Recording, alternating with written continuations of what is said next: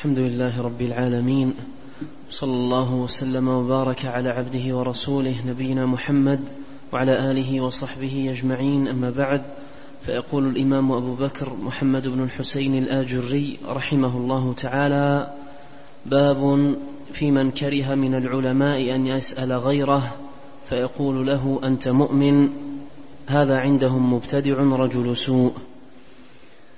قال محمد بن الحسين رحمه الله تعالى اذا قال لك رجل انت مؤمن فقل امنت بالله وملائكته وكتبه ورسله واليوم الاخر والموت والبعث من بعد الموت والجنه والنار وان احببت الا تجيبه وتقول له سؤالك اياي بدعه ولا اجيبك وان اجبته فقل انا مؤمن ان شاء الله على النعت الذي ذكرنا فلا باس به واحذر مناظرة مثل هذا فإن هذا عند العلماء مذموم واتبع أثر من مضى من أئمة المسلمين تسلم إن شاء الله بسم الله الرحمن الرحيم الحمد لله رب العالمين وأشهد أن لا إله إلا الله وحده لا شريك له وأشهد أن محمدا عبده ورسوله صلى الله وسلم عليه وعلى آله وأصحابه أجمعين اللهم لا علم لنا الا ما علمتنا اللهم علمنا ما ينفعنا وزدنا علما واصلح لنا شاننا كله ولا تكلنا الى انفسنا طرفه عين اما بعد تقدم معنا في الترجمه السابقه ذكر ما يعتقده اهل السنه رحمهم الله تعالى في مساله الاستثناء في الايمان وأن الاستثناء عندهم في الإيمان إنما هو في الأعمال لا يكون في القول الذي هو النطق بالشهادتين ولا يكون أيضا في الاعتقاد الذي في القلب وإنما الاستثناء في الأعمال الموجبة لحقيقة الإيمان بعدا عن تزكية النفس وخوفا من التقصير وعدم التتميم للعمل ولكون العبد لا يدري عن أعماله أهي متقبلة أو لا فلأجل ذلك كان السلف رحمهم الله تعالى يستثنون في إيمانهم وفي هذه الترجمة يبين الإمام الآجري رحمه الله تعالى أن هذه المسألة أمؤمن أنت لم يكن لها وجود بين السلف في صدر هذه الأمة رضي الله عنهم وأرضاهم حتى حدثت بدعة المرجئة بدعة الإرجاء وأخرجوا العمل من مسمى الإيمان فأحدثوا هذه المسألة أمؤمن أنت وكان لإحداثهم لهذه المسألة مقصد سيء وهو تثبيت مذهبهم الذي هو إخراج العمل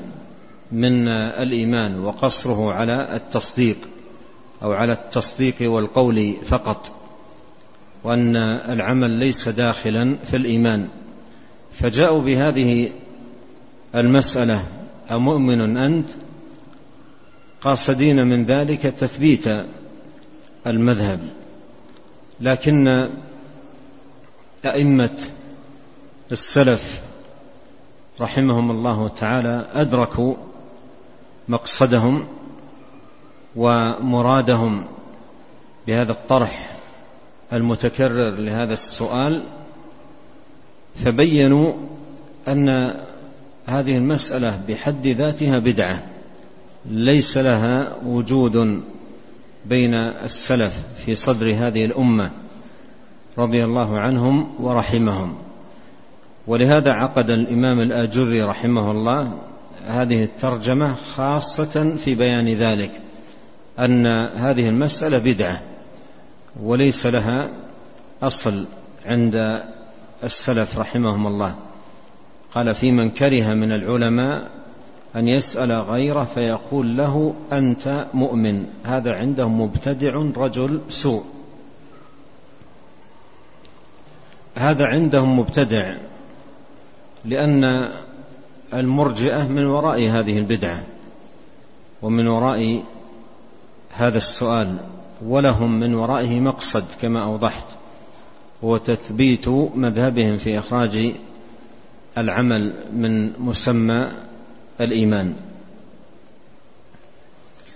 قال الإمام الآجري رحمه الله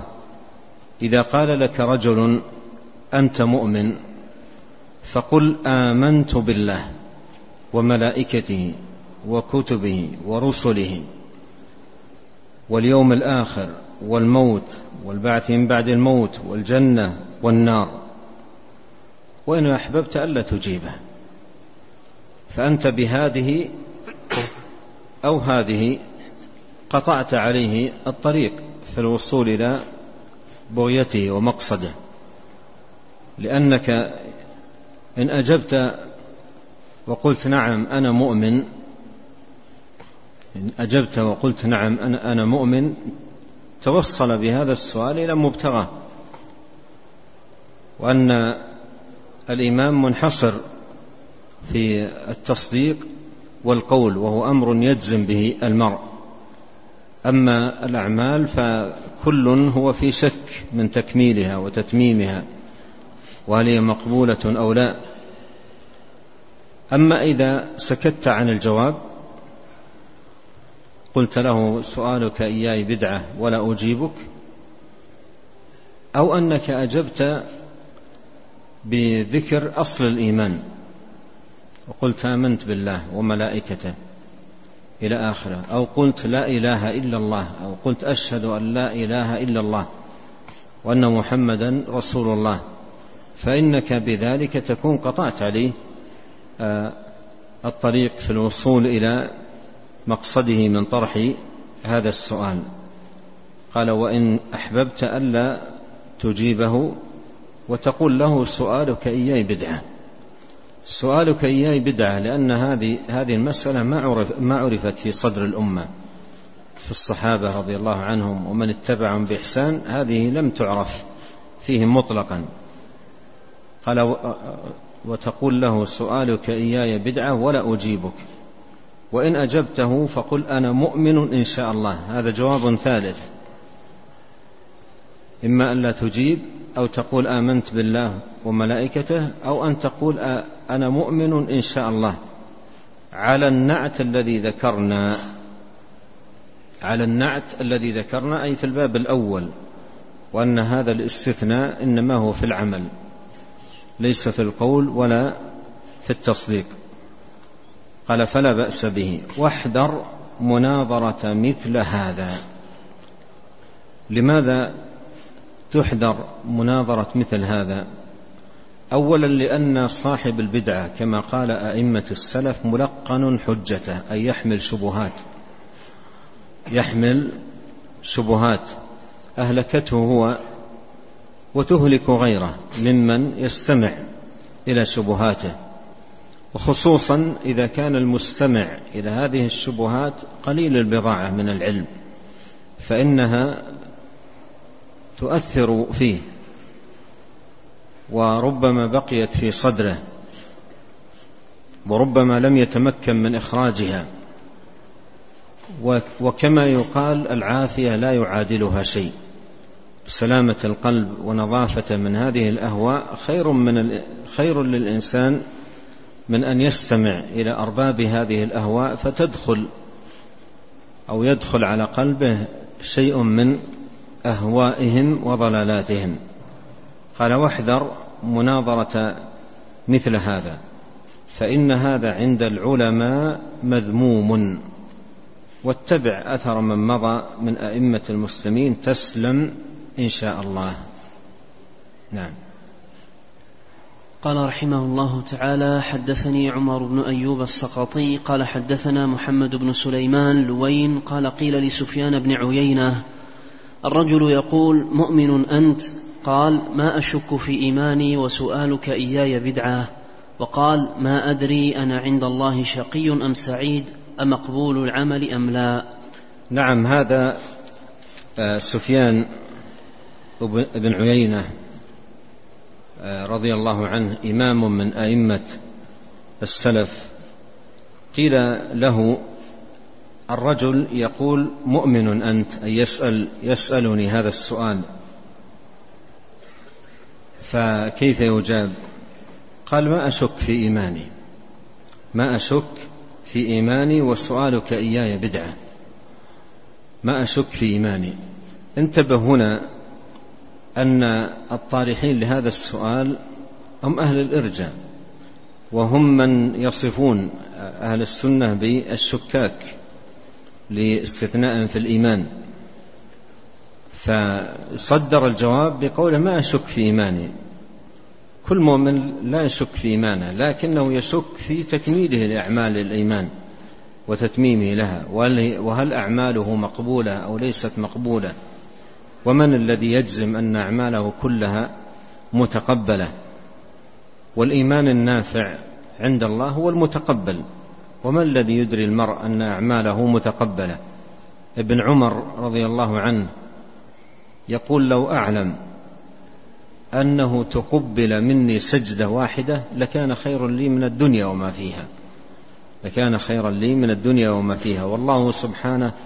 لما ذكر المؤمنين الكمل من عباده قال في نعتهم والذين يؤتون ما آتوا وقلوبهم وجله انهم الى ربهم راجعون جاء في المسند وغيره ان ام المؤمنين عائشه رضي الله عنها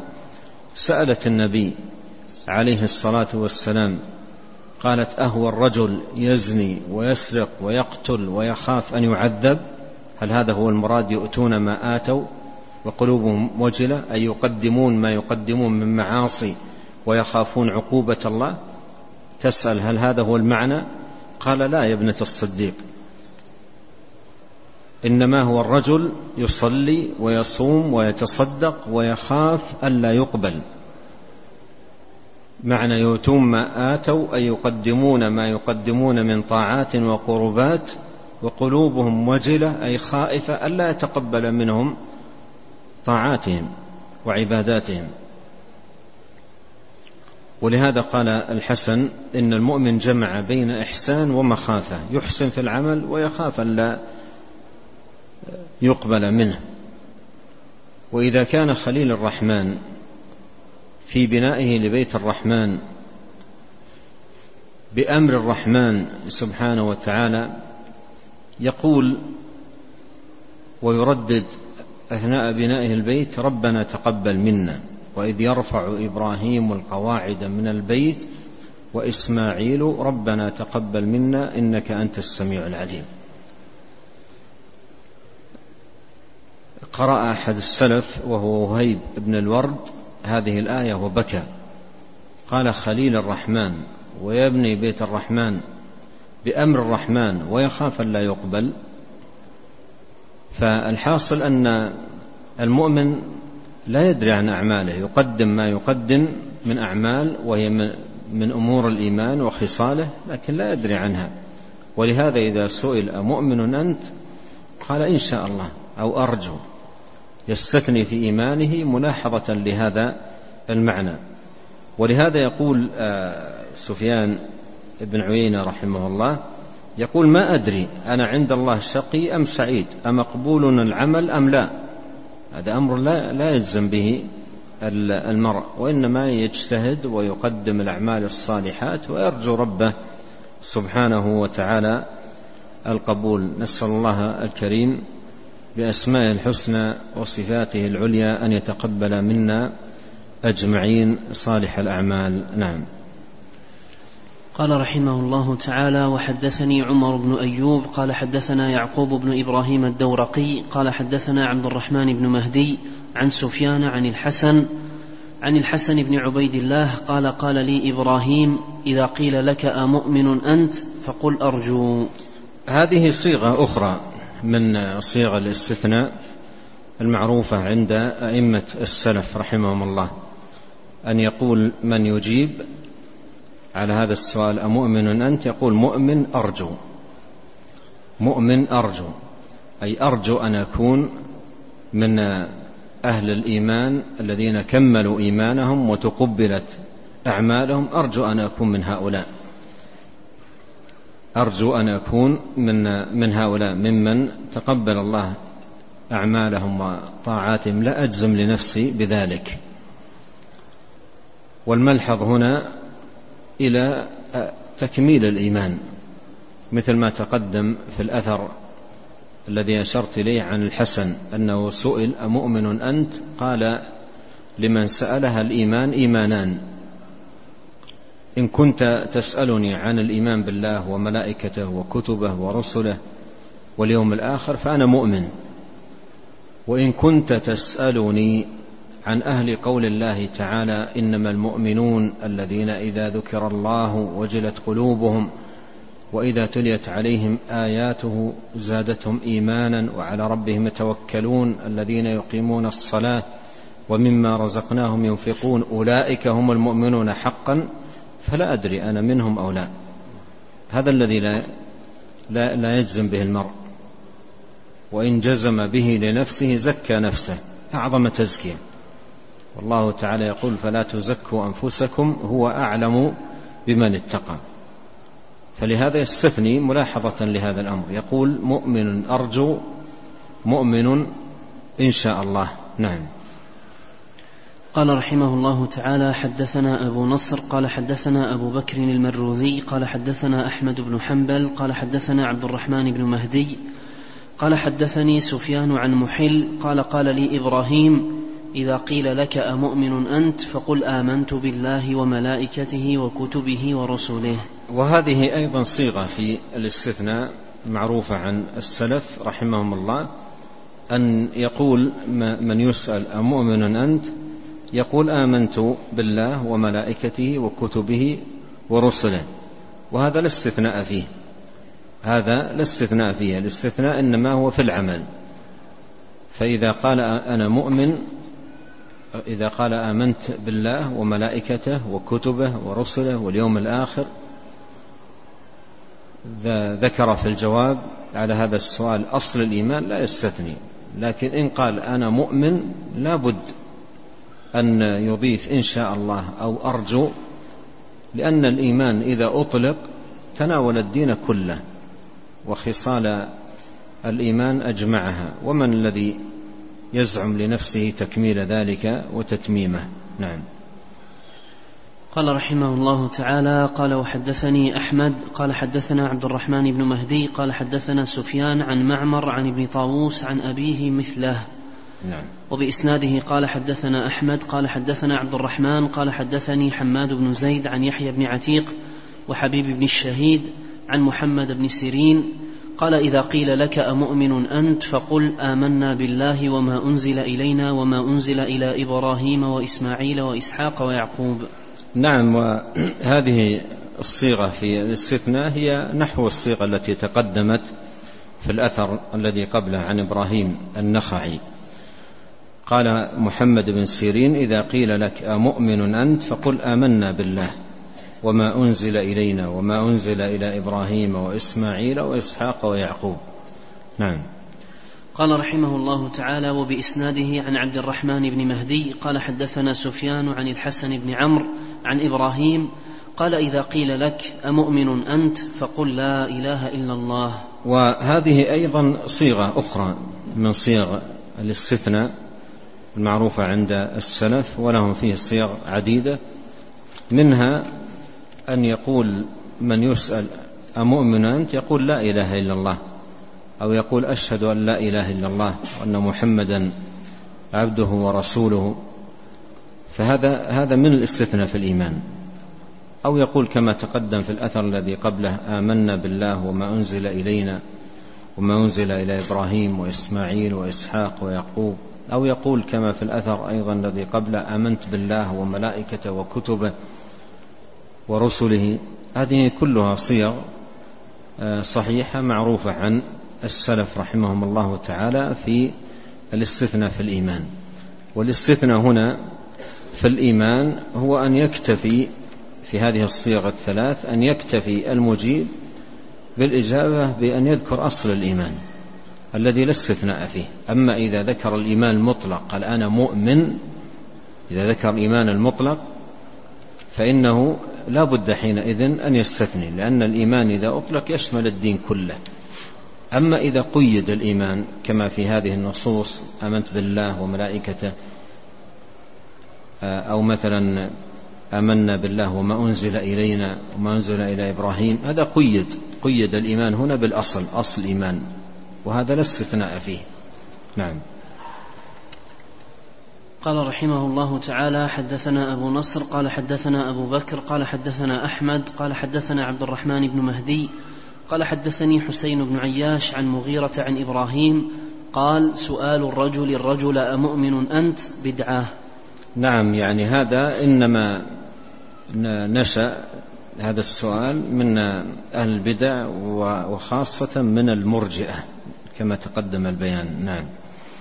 قال رحمه الله تعالى حدثنا أبو نصر قال حدثنا أبو بكر قال حدثنا أبو عبد الله قال حدثنا أبو معاوية قال حدثنا الأعمش عن إبراهيم عن علقمة قال وتكلم عنده رجل من الخوارج بكلام كرهه فقال علقمة والذين يؤذون المؤمنين والمؤمنات بغير ما اكتسبوا فقد احتملوا بهتانا وإثما مبينا قال له الخارجي أو منهم أنت قال أرجو ثم أورد رحمه الله تعالى هذا الأثر عن إبراهيم عن علقمة آه، قال وتكلم عنده رجل من الخوارج بكلام كرهه لعل الكلام الذي كرهه كما يدل عليه بقيه السياق وتتمته انه نال من بعض المؤمنين بشيء من الأذى إما علقمة نفسه أو من بعض المؤمنين عموما من أهل العلم والفضل وهذا من دأب الخوارج في قديم الزمان وحديثه الحط من العلماء والنيل منهم والوقوع في أعراضهم والانتقاص من مكانتهم والطعن فيهم هذا من ديدن الخوارج في قديم الزمان وحديثه بل إن أول خطوة أول خطوة تكون في الدخول في هذا الفكر الخبيث الفصل بين المرء المراد دخوله في هذا الفكر وبين أهل العلم هذه أول خطوة يبدأونها مع من أرادوا إدخاله في هذا الفكر فكر الخوارج الفصل بينه وبين أهل العلم و الفضل بانتقاصهم والحط منهم والطعن فيهم وعدم الاعتداد بعلمهم فإذا فصل عن العلماء تمكن هؤلاء من زرع ما شاءوا من فكر في آه، من زرع ما شاءوا من فكر وأقوال في من أرادوا إدخاله في مذهبهم الحاصل أن علقمة تكلم عنده رجل من الخوارج بكلام كرهه فقال علقمة والذين يؤذون المؤمنين والمؤمنات بغير ما اكتسبوا فقد احتملوا بهتانا وإثما مبينا وعظه وزجره بهذه الآية وخير الوعظ الوعظ بالقرآن وذكر بالقرآن من يخاف وعيد فوعظه وزجره بهذه الايه والذين يؤذون المؤمنين والمؤمنات بغير ما اكتسبوا فقد احتملوا بهتانا واثما مبينا قال له الخارجي او منهم انت او منهم انت يعني لا يزالون في آه، انتقاص ووقيعه وطعن وتقليل من مقام آه، العلماء هو أتى بهذه الآية ليزجره وليردعه عن النيل من أعراض أهل الفضل وأهل الإيمان وأهل العلم وأهل الخير فقال أو منهم أنت يعني هل أنت من أهل هذه الآية فقال أرجو وهذا موضع الشاهد من سياق هذا هذا الأثر المؤمنين المؤمنين في في الآية والذين يؤذون المؤمنين ذكر ذكروا بالوصف المطلق الإيمان المطلق الذي يشمل الدين كله وهذا لا يلزم به المرء لنفسه أنه كمل الدين وتمم الإيمان ولهذا قال علقمة أرجو أرجو أن أكون من هؤلاء استثنى هنا في إيمانه لأن الذي ذكر لأن الإيمان الذي ذكر في الآية الإيمان المطلق الذي يشمل الدين كله فلهذا استثنى آه، في إيمانه لكن لو قيل أنت آه، من آه، من من قال الله عنهم قولوا آمنا بالله وما أنزل إلينا يقول نعم أن هذا لا استثناء فيه إنما الاستثناء في الإيمان المطلق أو قال هل أنت من أهل لا إله إلا الله يقول نعم ما يصلح أن يقول أنا من أهل لا إله إلا الله إن شاء الله هذا ما لا استثناء فيه القول لا استثناء فيه والاعتقاد الذي في القلب لا استثناء فيه وإنما الاستثناء في الإيمان المطلق الذي هو يتناول ويشمل الدين كله نعم قال رحمه الله تعالى حدثنا أبو نصر قال حدثنا أبو بكر قال حدثنا أبو عبد الله قال حدثنا عبد الرزاق قال أخبرنا معمر عن ابن طاووس عن أبيه أنه كان إذا قيل له أمؤمن أنت قال آمنت بالله وملائكته وكتبه ورسله لا يزيد على هذا نعم هذه الصيغة في الاستثناء وقد تقدمت نعم قال رحمه الله تعالى وبإسناده عن أحمد قال حدثنا وكيع عن سفيان عن الحسن عن الحسن بن عمرو عن فضيل عن إبراهيم قال إذا سئلت أمؤمن أنت فقل لا إله إلا الله فإنهم سيدعونك ثم أورد رحمه الله تعالى هذا الأثر عن إبراهيم أي النخعي رحمه الله قال إذا سئلت أمؤمن أنت فقل لا إله إلا الله وعرفنا فيما تقدم أن هذه من صيغ الاستثناء في الإيمان من صيغ الاستثناء في الإيمان قال فقل لا إله إلا الله فإنهم سيدعونك ماذا تستفيد من قول إبراهيم فإنهم سيدعونك فإنهم سيدعونك ماذا تستفيد من قول إبراهيم ذلك هذا يفيدك أن هذه المقالة من ورائها من المرجئة هم هم من يسأل هذا السؤال هم من يسأل هذا السؤال وأيضا يفيدك أن لهم من وراء هذا السؤال مقصد فيقول له إذا سأل إذا سئلت هذا السؤال من هؤلاء فقلت لا إله إلا الله قال سيدعونك لأنه لا لم يجدوا فيك طريقا لما قصدوه بهذا السؤال لم يجدوا فيك طريقا لما قصدوه بهذا السؤال فإذا قلت لا إله إلا الله قال فإنهم سيدعونك لماذا؟ لأنهم لم يجدوا طريقا إليك بهذا السؤال الذي سألوه نعم قال رحمه الله تعالى حدثنا ابن عبد الحميد قال حدثنا زهير بن محمد قال أخبرنا معاوية بن عمرو عن أبي إسحاق الفزاري قال قال الأوزاعي في الرجل يسأل, في الرجل يسأل أمؤمن أنت فقال إن المسألة عما تسأل عنه بدعاه والشهادة به تعمق لم نكلفه في ديننا ولم يشرعه نبينا ليس لمن يسأل عن ذلك فيه إمام القول به جدل والمنازعة فيه حدث ولعمري ما شهادتك لنفسك بالتي توجب لك تلك الحقيقة إن لم يكن كذلك ولا تركك الشهادة لنفسك بها بالتي إن لم يكن كذلك كذا في النسخ الأخرى أنا أظنها إن لم تكن كذلك في النسخ الأخرى كيف إن لم يكن نعم يكن عنده عنده تكن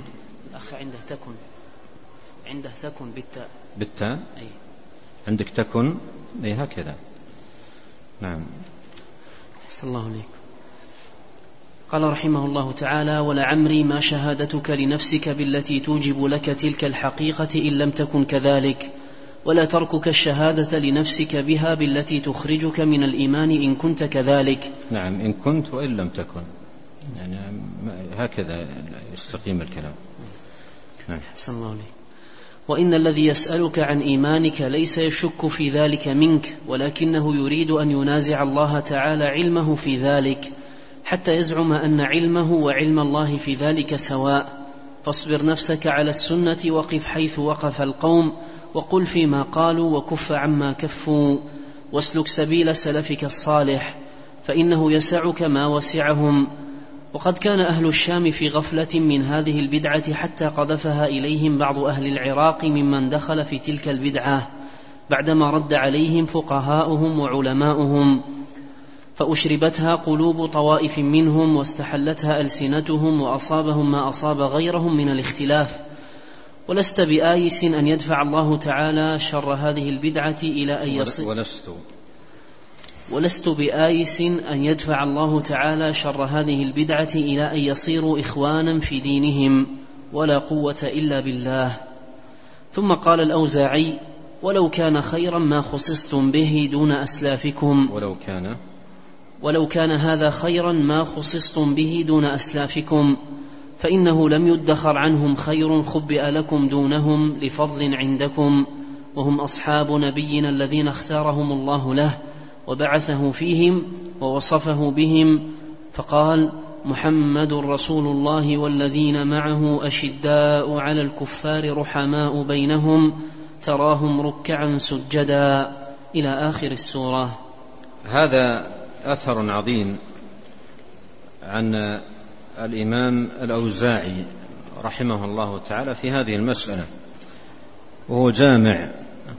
فيما يتعلق ب هذا الباب وايضا فيه تاصيلات مهمه وعظيمه نافعه في اجابه هذا السؤال وايضا في امور المعتقد الاخرى وايضا في طريقه الرد على اهل البدع والسلامه من شبهاتهم فهو اثر عظيم جدا وفيه فوائد آه، كثيره ومتنوعه قال الاوزاعي فالرجل يسال امؤمن انت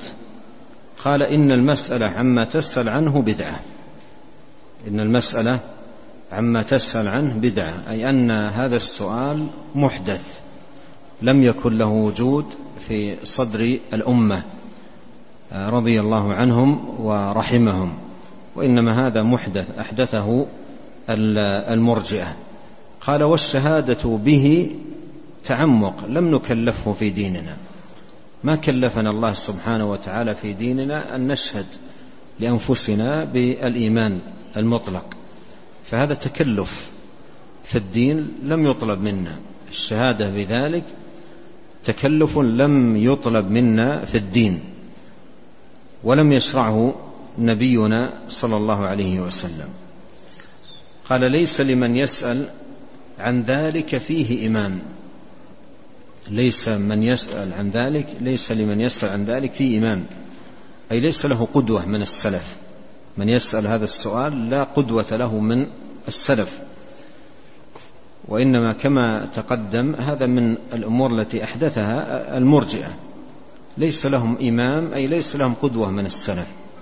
ومما ينقل عن الإمام أحمد رحمه الله تعالى أنه قال لا تقل في مسألة ليس لك فيها, فيها إمام لا تقل في مسألة ليس لك فيها إمام أي من إمام تقتدي به من أئمة آه، آه، السلف رحمهم الله تعالى وهؤلاء المرجئة لا إمام لهم في ذلك أي لا قدوة لهم في أحد من السلف القول به جدل والمنازعة فيه حدث ولعمري ما شهادتك لنفسك أي بالإيمان عندما يقال للرجل أمؤمن أنت فيقول أنا مؤمن هكذا بالإطلاق ما شهادتك لنفسك بالتي توجب لك تلك الحقيقة أرأيتم لو أن الشخص قال أنا مؤمن هل مجرد الكلمة إذا قالها بلسانه توجب له حقيقة الإيمان وبمجرد أن يقول هذه الكلمة يكمل الإيمان قال شهادتك لنفسك ليست بالتي توجب لك هذه الحقيقة إن لم تكن كذلك إن لم تكن كذلك أي من المكملين للإيمان فالشهادة نفسها لا توجب لك حقيقة الإيمان إن لم تكن كذلك أي من أهل الإيمان ولا ترك الشهادة لنفسك بها بالتي تخرجك من الإيمان إن كنت كذلك إن كنت من أهل الإيمان المكملين له إن لم تشهد لنفسك بعدا عن تزكيتك لنفسك هذا لا يخرجك من الإيمان فنطقك بهذه الكلمة شهادة لنفسك لا يوجب لك حقيقة الإيمان إن لم تكن من أهله وعدم الشهادة لنفسك بذلك بعدا عن تزكية للنفس لا يخرجك من آه، الإيمان وإن الذي يسألك عن إيمانك ليس يشك في ذلك منك يعني هو لا يشك أنك من أهل هذا الدين الذي يقول أمؤمن أنت يراك تصلي ومع المسلمين وتعبد الله وتطيع الله يراك فلما يقولك أمؤمن أنت ولا لا لم يسألك لينظر هل أنت مسلم ولا كافر لم يسألك هذا السؤال لينظر هل أنت مسلم أو أو كافر هو يراك مع المسلمين وبينهم وفي مساجدهم وتعبد الله و بل بل يسألون هذا السؤال ليس لعامة يأتون لأئمة المسلمين الكبار والعلماء الكبار يقولون للواحد منهم أمؤمن أنت هو لا, لا يسألهم هذا السؤال يريد أن ينظر هل هم, هل هم من المسلمين وإلا من الكفار وإنما يريد أن يصل إلى مقصد عنده ومغزى في نفسه يريد أن يصل إليه قال والذي يسألك آه، عن ذلك عن إيمانك ليس يشك في ذلك منك ولكنه يريد أن ينازع الله في علمه في ذلك حتى يزعم أن علمه وعلم الله في ذلك سواء فاصبر نفسك على السنة وقف حيث وقف القوم وقل فيما قالوا وكف عما كفوا هذه نصيحة ذهبية نفيسة جدا من هذا الإمام رحمه الله يقول قف حيث وقف القوم أي السلف قف حيث وقفوا لا تتجاوز ما كانوا عليه وقل فيما قالوا وكف عما كفوا الذي قاله السلف قله والذي كف عنه السلف كف عنه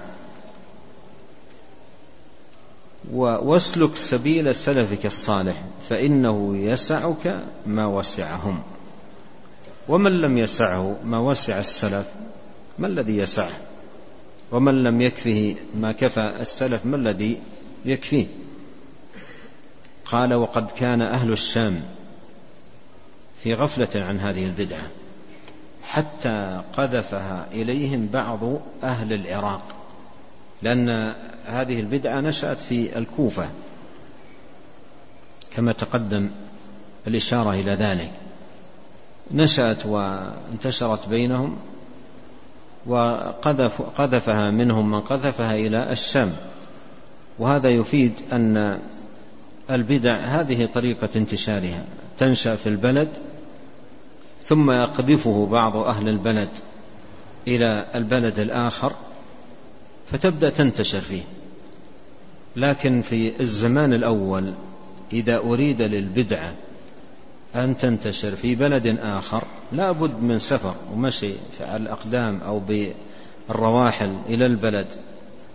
والاختلاط بالناس حتى تنتشر بينهم أما في زماننا هذا ما يحتاج سفر إزرار يضغطه في بيته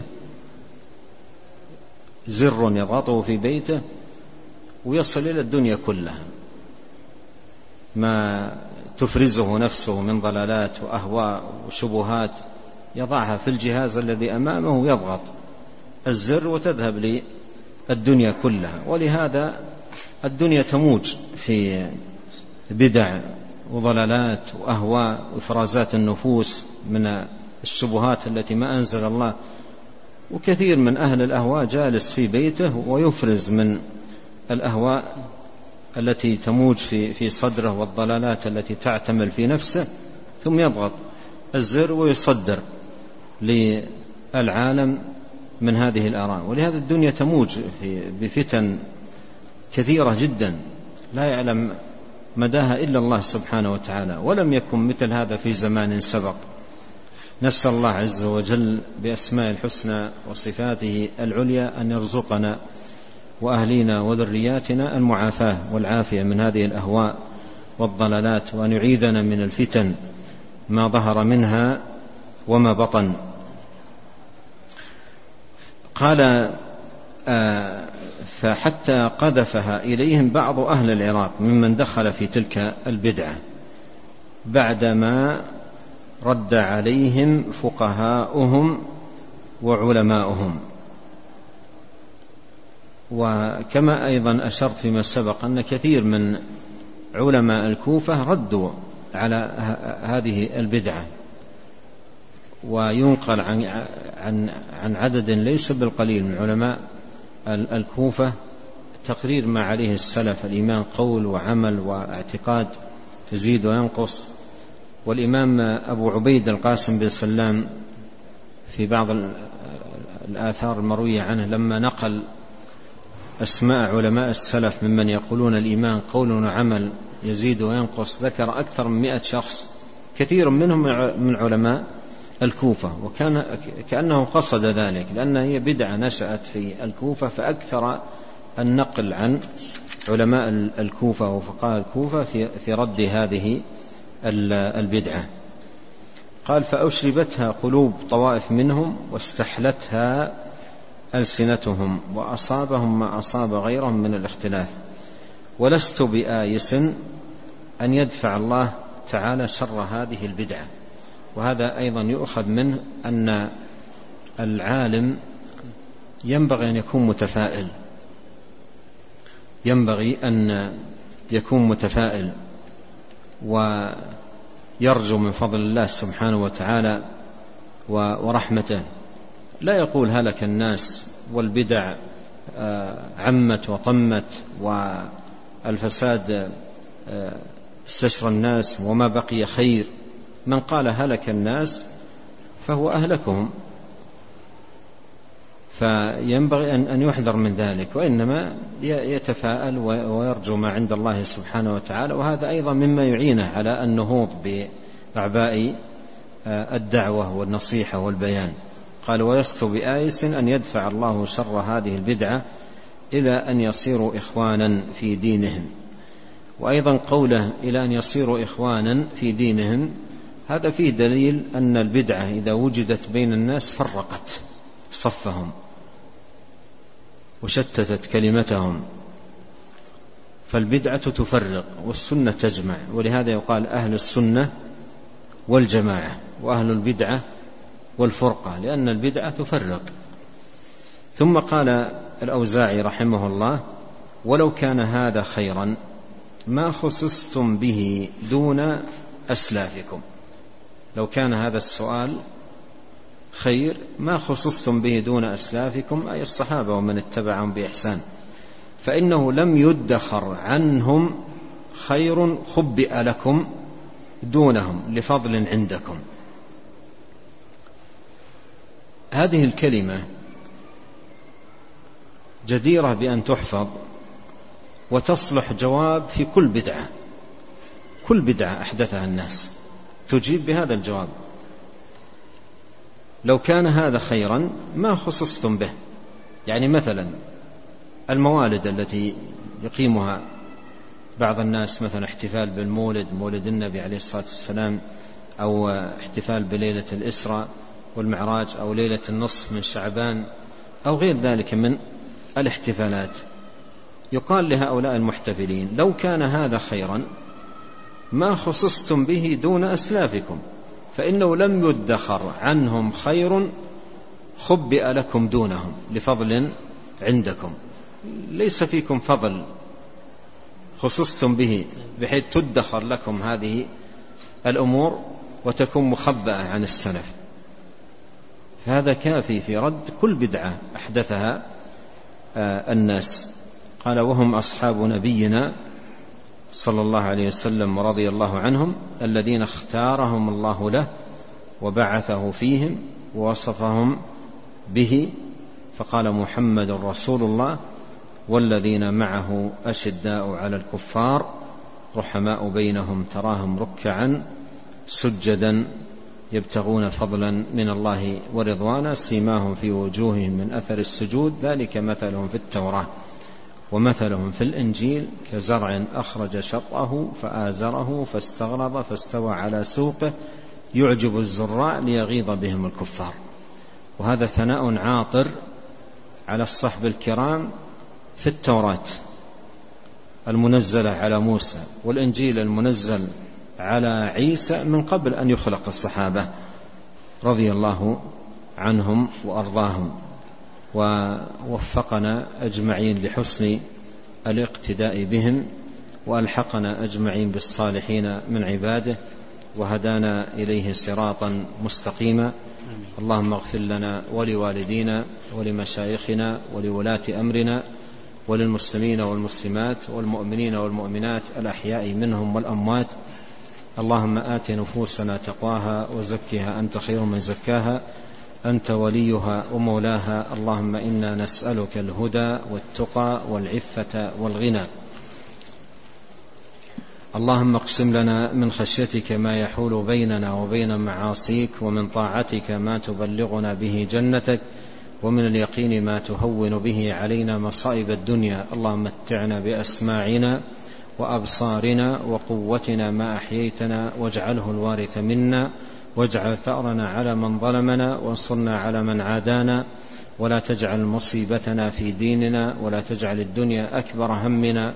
ولا مبلغ علمنا ولا تسلط علينا من لا يرحمنا سبحانك اللهم وبحمدك أشهد أن لا إله إلا أنت أستغفرك وأتوب إليك اللهم صل وسلم على عبدك ورسولك نبينا محمد وآله وصحبه جزاكم الله خيرا